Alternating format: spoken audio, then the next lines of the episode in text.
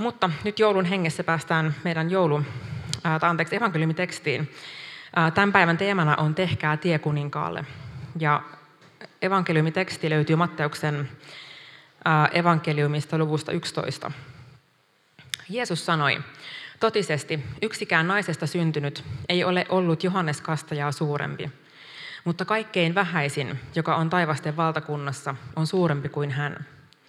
Johannes Kastajan päivistä asti taivasten valtakunta on ollut murtautumassa esiin, ja jotkut yrittävät väkivalloin temmata sen itselleen.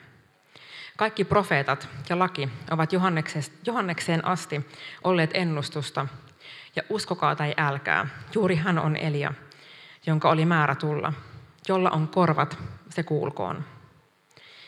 Mihin minä, tätä, mihin minä vertaisin tätä sukupolvea? Se on kuin torilla istuvat lapset, jotka huutavat toisilleen. Me soitimme teille huilua, mutta te ette tanssineet. Me pidimme valittajaisia, mutta te ette itkeneet mukana. Johannes tuli, hän ei syö eikä juo, ja ihmiset sanovat, hänessä on paha henki. Ihmisen poika tuli, hän syö ja juo. Ja ihmiset sanoivat, mikä syömäri ja juomari, publikaanien ja muiden syntisten ystävä. Mutta viisauden teoista viisaus tunnetaan.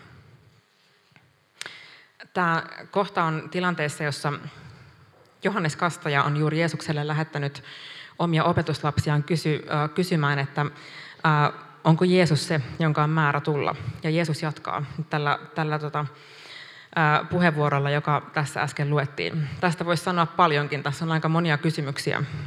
Muun muassa se, että mitä tarkoittaa vaikka se, että Jumalan valtakunnan väkivalloin, jotkut yrittävät väkivalloin temmata Jumalan valtakunnan itselleen. Tai mitä ihmettä tarkoittaa se, että naisesta, kukaan naisesta syntynyt ei ollut Johannes ja suurempi. Ajanpuutteen vuoksi en mene näihin nyt sen enempää, näihin kohtiin. Mutta sen sijaan otan tarkasteluun tämän Jeesuksen kommentin, äh, mihin minä vertaisin tätä sukupolvea. Se on kuin torilla istuvat lapset, jotka huutavat toisilleen.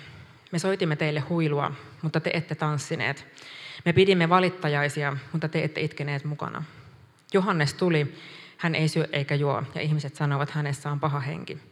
Ihmisen poika tuli, hän syö ja juo, ja ihmiset sanovat, mikä syömäri ja juomari publikaanien ja muiden syntisten ystävä. Um, Jeesus toteaa, että tällainen on sukupolvi, jonka, jonka keskellä he elävät. Ja hän ikään kuin puhuu ihmisistä, jotka määrittelevät sen, mikä on oikea tapa toimia. Nyt teidän tulee syödä ja juoda. Nyt te ette saa syödä ja juoda.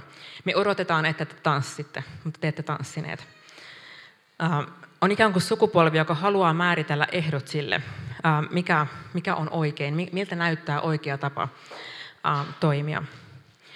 Johannes ei syönyt eikä juonut, ja hän teki väärin, ja Jeesus söi ja joi, ja hän teki väärin. Ja on ikään kuin semmoinen, voisiko sanoa, piparkakkumuotti, jonka läpi tarkastellaan kaikkea. Ja, ja se toiminta, joka ei mahdu sen piparkakkumuotin tai niiden odotusten sisälle, niin, niin se on ikään kuin väärin meillä on valmis ja oikea muoto, joka me ollaan määritellyt. Se näyttää tietyn muotoiselta. Niin kuin piparkakkumuottiakin on erilaisia. Voi olla äh, tähdenmallinen piparkakkumuotti tai voi olla kuusenmallinen piparkakkumuotti.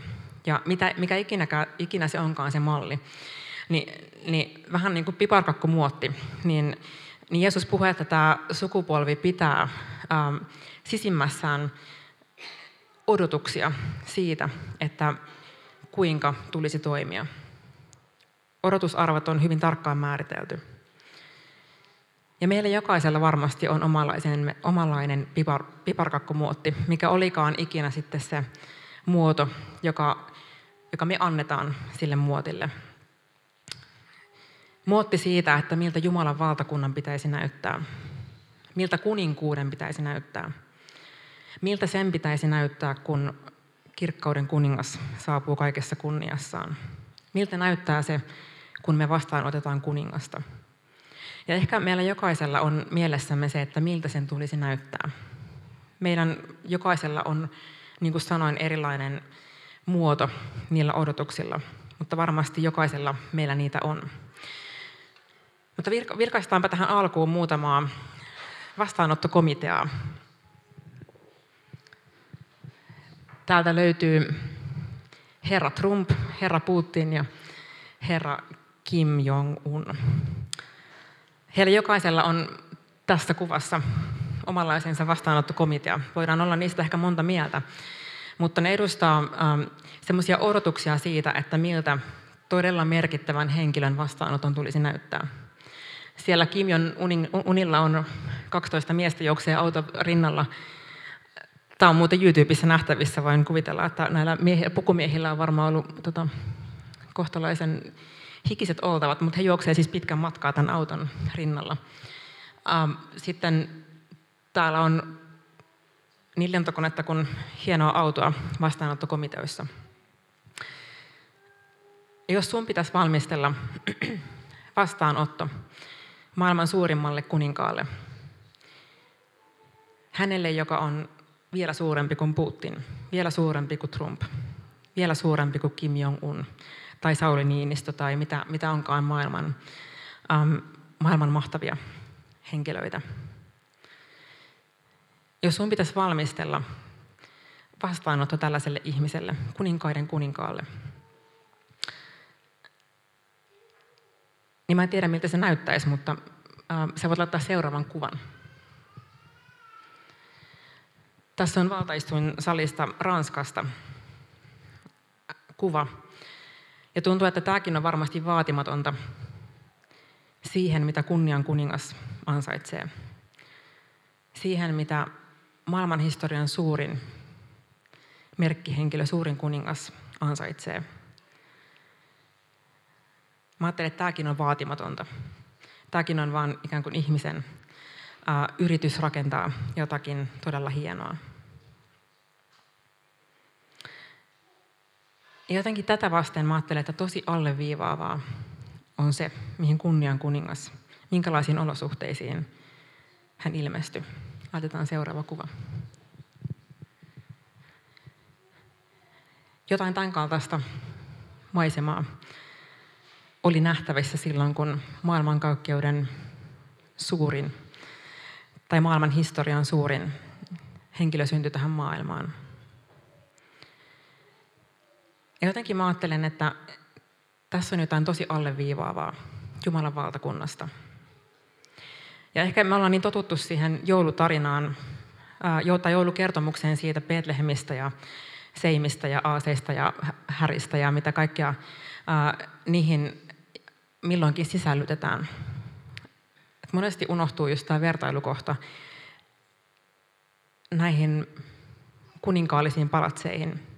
Miten valtava ero tässä on siihen, ähm, miten me ajatellaan, että miten kuningasten kuningasten pitäisi tulla tähän maailmaan.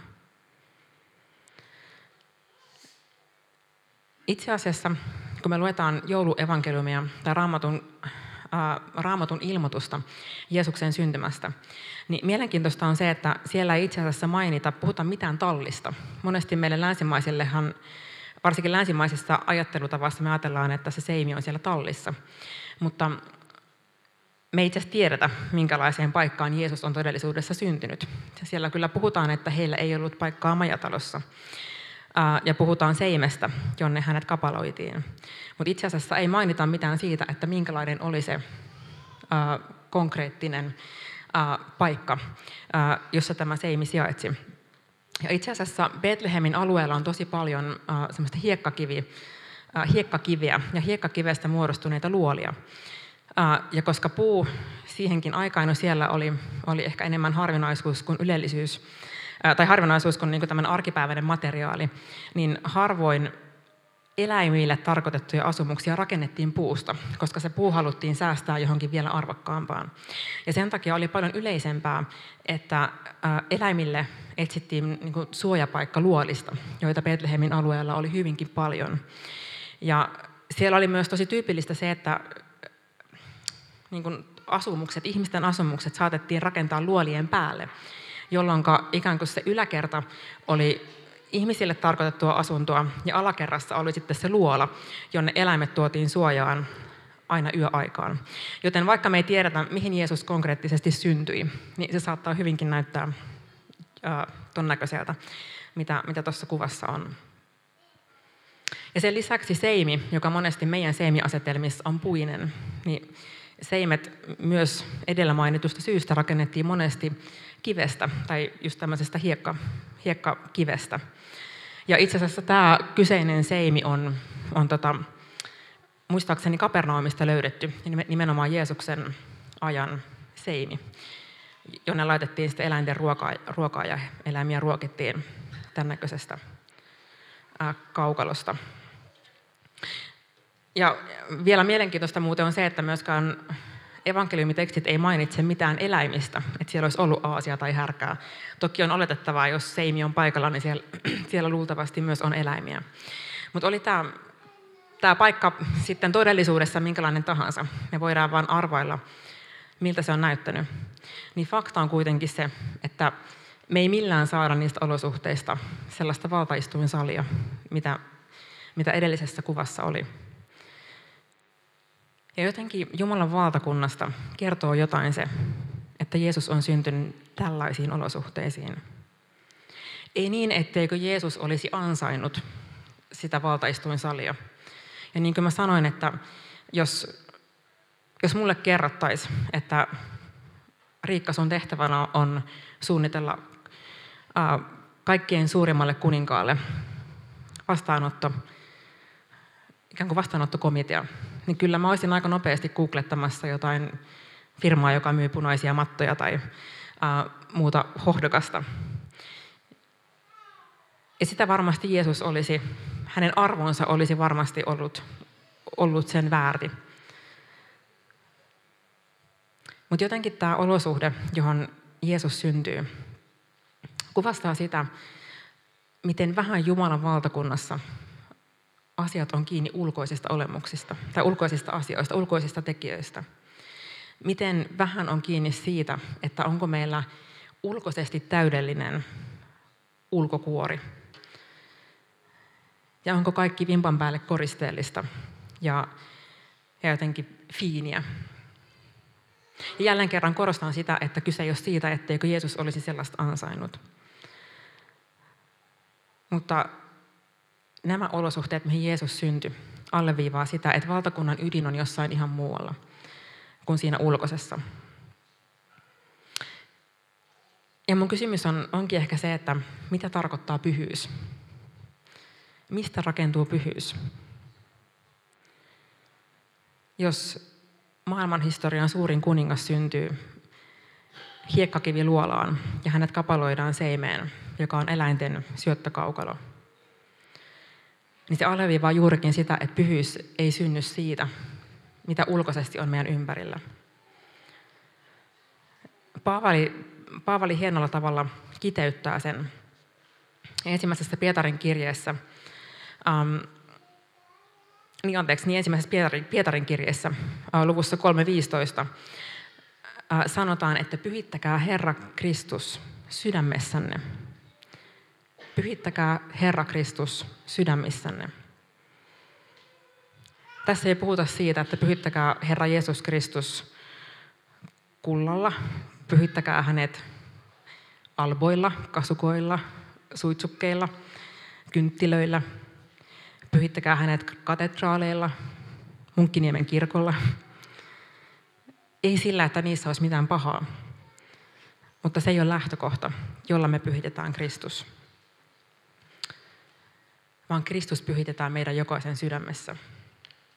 Ja tästä seuraa se, että ne asiat, mitä, mitkä meille puhuu pyhyydestä ulkoisesti, niin ne on, ne on hyviä asioita. Se on tosi hienoa, että me löydetään, ikään kuin koetaan pyhyyttä tietyissä tilanteissa. Mutta tästä seuraa se, että me ei voida tuomita niitä ihmisiä, joille pyhyys puhuu muissa asioissa kuin mitä se meille puhuu mä en voi mennä sanoa ortodoksi uskovalle, että kuule noi, niin toi ikoni, joka sulle tuottaa pyhyyttä, on väärin. Yhtä lailla mä en voi mennä sanomaan hänelle, joka, jolle joku hieno metsämaisema tuo pyhyyden kokemuksen. Mä en voi sanoa hänellekään, että kuule, sulta puuttuu ne ikonit tai kynttilät tai alpat tai liturgiat. Koska pyhyys ei ole sitä, se ei synny siitä, se ikään kuin meidän ympäristö ei tuota sitä pyhyyttä, vaan pyhyys on meidän sydämessä, josta se virtaa ulospäin.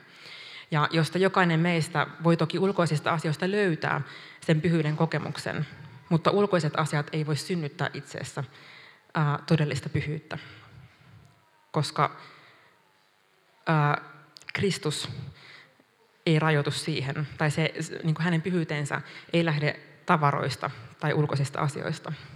Voit laittaa seuraavan kuvan. Tässä onkin kaksi esimerkkiä paikasta, jossa voidaan kokea pyhyyttä. Toinen on koristeellinen, ehkä sitä valtaistuinsalia muistuttava kuva ortodoksikirkosta, jossa on kultaa ja on ikoneita, on paljon, voisiko sanoa korkeakirkollista, korkeakirkollisia asioita.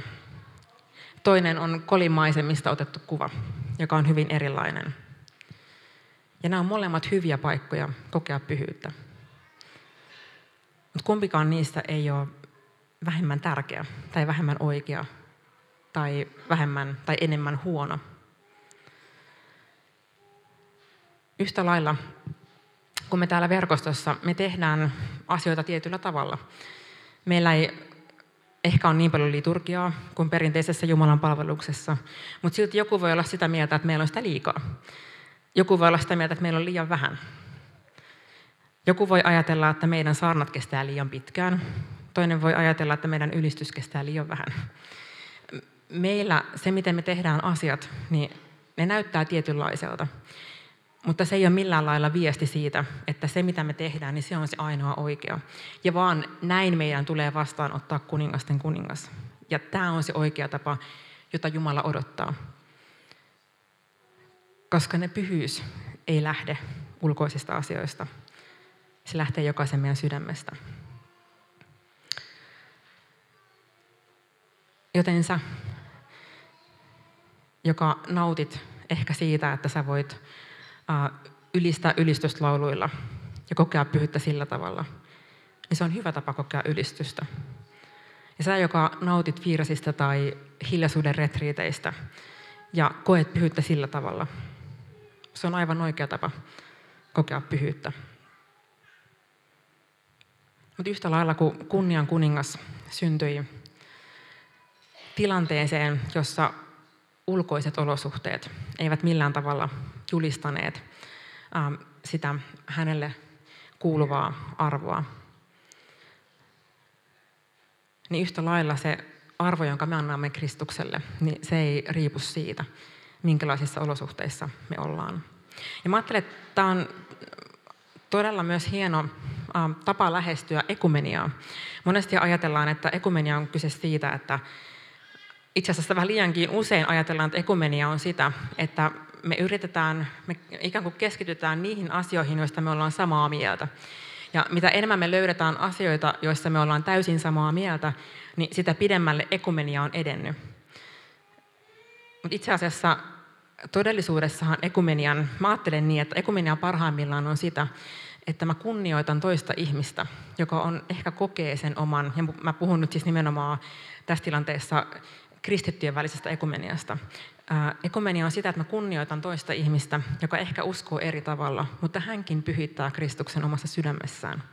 Se ehkä näyttää erilaiselta kuin mun tapa pyhittää Kristus sydämessäni, mutta se on aivan täysin yhtä arvokasta.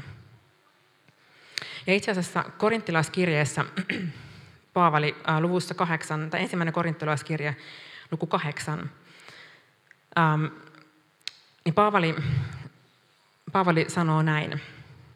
Tieto tekee ylpeäksi, rakkaus sen sijaan rakentaa. Tässä kun puhutaan ylpeydestä, se, tieto tekee ylpeäksi, niin tämä termi itse asiassa kuvastaa, tarkoittaa sitä, että joku puhalletaan täyteen ilmaa. Se on vähän niin kuin sä puhaltaisit ilmapallon täyteen ilmaa. Äh, kun sulla on niin paljon tietoa itsessäsi, ja, ja se on se, se ydin, eikä rakkaus, niin se paisuttaa. Se tekee meistä armottomia helposti ja myös ylpeitä, mutta rakkaus rakentaa. Ja itse asiassa mielenkiintoista on tämä, että se, että tämä kohta, missä Paavali puhuu tästä, niin tämä raamatun kohta liittyy semmoiseen kontekstiin, jossa Paavali puhuu epäjumalille uhratun lihan syömisestä. Ja tämä on vähän niin kuin käänteinen, nyt niin kuin käänteinen asia suhteessa siihen, mistä mä äsken puhun. Mä äsken sanoin siitä, että kun me pyhitetään Kristus sydämissämme, niin ulkoisesti sille ei ole väliä, mitkä on ne olosuhteet, joissa me hänet pyhitetään.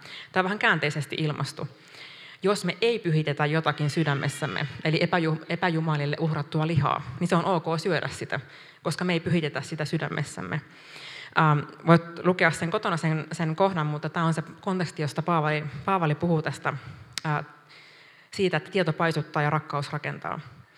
Ja hän tosiaan ottaa sen kannan, että jos minä en sydämessäni pyhitä jotakin, niin, niin silloin, ja nimenomaan tässä, tässä kontekstissa tätä epäjumalille uhrattua lihaa, niin Paavali toteaa, että sitä on lupa syödä.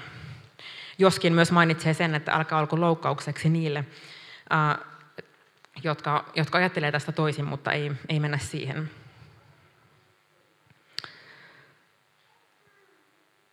Jeesuksen kuninkuus ja pyhyys ei ole siis kiinni siitä, miten juuri me määritellään kuninkuus ja pyhyys. Ja se ei aina näytä siltä, miten juuri me toimitaan.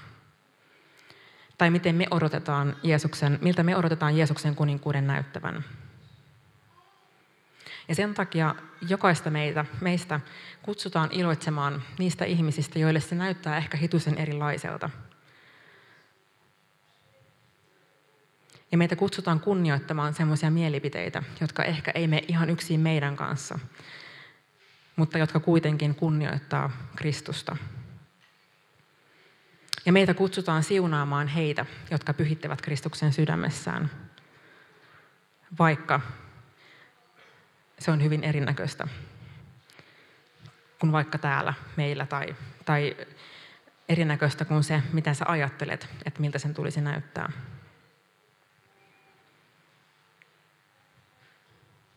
Palataan vielä siihen, takaisin siihen seimikuvaan. Jotenkin se, miten pelkistettyä kaikki on tuossa kuvassa,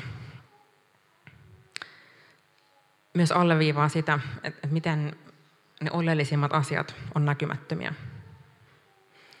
Ja jotenkin ehkä tämän saarnan myötä mä haluan rohkaista meitä kaikkia tänä joulun aikana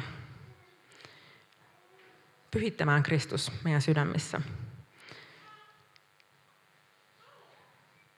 Siunaamaan niitä, kaikkia niitä meidän veljiä ja sisaria, jotka myöskin pyhittää Kristuksen sydämessään. On ikään kuin niitä meidän ähm, samaan perheeseen kuuluvia jäseniä ympäri maailman, jotka, joille se pyhittäminen näyttää erilaiselta kuin meidän omassa kontekstissa.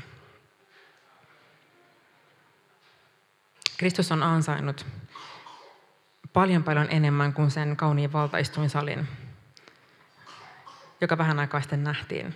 Hän syntyi näihin olosuhteisiin. Ja mä ajattelen, että kun me pyhitetään Kristus sydämessä, niin me voidaan luoda kunnian kuninkaalle, mitä upein vastaanotto hänelle saapua meidän jokaisen elämään. Ja mä ajattelen, että silloin se on paljon enemmän kuin mikään kulta. Se on paljon enemmän kuin kaikki jalokivet yhteensä. Kun Kristus saa yhden ihmisen elämän, yhdenkin ihmisen sydämen, joka sanoo, että tule Herra Kristus, mun elämääni ja mun sydämeeni. Hallitsessa siellä ja ota kuninkuus tässä pienessä elämässä. Siinä on jotain niin kaunista, että se ylittää kauneimmatkin, suurimmatkin valtaistuinsalit, mitä me ikinä voitaisiin rakentaa Kristukselle. Ja siihen meitä kutsutaan tänäkin päivänä. Ja muistamaan sitä tässä joulun alla. Rukoillaan yhdessä.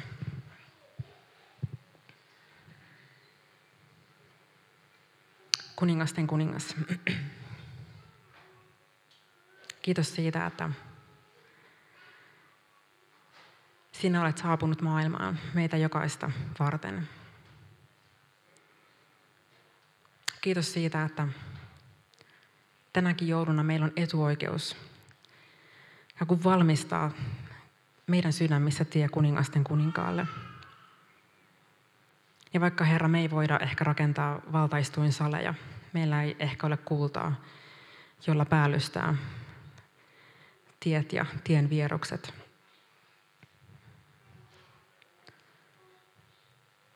Herra, meillä on jokaisella meidän oma elämämme ja meidän sydämemme, joka me voidaan valmistaa kunnian kuninkaalle. Meidän rukous on se, että auta meitä sillä matkalla. Kun me mennään, vaelletaan elämää eteenpäin ja opetellaan sitä, että mitä on valmistaa sydämen tie kunnian kuninkaalle. Kiitos siitä, että meillä on etuoikeus tehdä se, sillä kunnian kuningas on ansainnut kaikkein parasta. On ansainnut meidän kiitoksen ja ylistyksen. Meidän jokaisen sydämme valtaistuimen. Ja me halutaan myös tässä hetkessä nostaa Herra sun eteesi meidän koko elämä ja kaikki se, myös kaikki se meidän elämässä, mikä ei ole kohdillaan. Halutaan tuoda kaikki meidän rikkomukset ja väärin tekemisemme sun eteesi tässä hiljaisessa hetkessä ja nostaa koko, kaikki meidän taakat sinun käsiisi.